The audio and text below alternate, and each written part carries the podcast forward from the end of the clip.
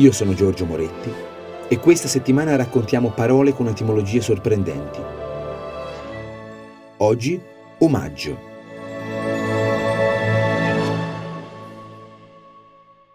L'etimologia crea connessioni, continuità fra parti lontane del reale.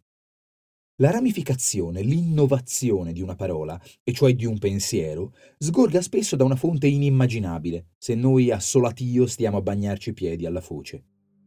Possono essere distanze enormi, tanto che certe associazioni nemmeno ci hanno mai sfiorato, e ad esempio possono mostrarci come dal corridoio del supermercato si acceda a una sala del trono carolingia e di lì ad ampie fastose sale da ricevimento.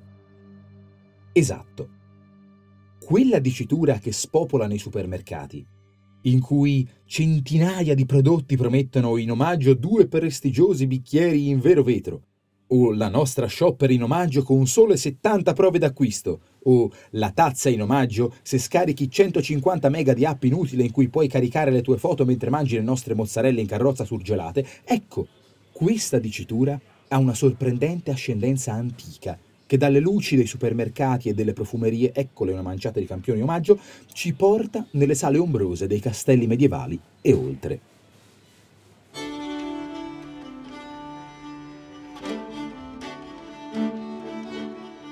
L'omaggio non nasce come un dono, men che meno come dono accessorio.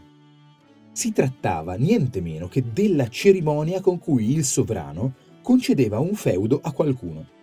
Costui, bello maccione tutto in ghingheri, di nobile famiglia, lungo pedigree, in ginocchio davanti al sovrano che gli teneva giunte insieme le mani, giurava, in virtù delle nuove disponibilità e dei privilegi che il feudo gli assicurava, di servirlo fedelmente, con tutte le forze necessarie, in quanto suo nuovo uomo. Così diventava uomo suo. Da qui l'origine del termine. L'antico francese hommage è un derivato di homme.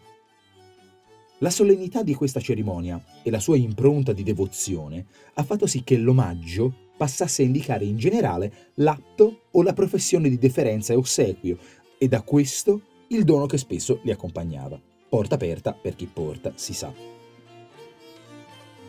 L'aura originaria di questa parola è del tutto svaporata nel costante uso commerciale del termine, ma non va scordata.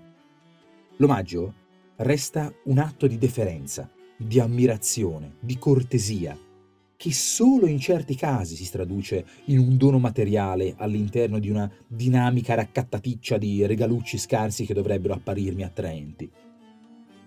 Pensiamo a espressioni come porgere gli omaggi, vengo a portare i miei omaggi, è vero che possono suonare desuete, talvolta perfino affettate o ironiche, perché a chi portiamo i nostri omaggi?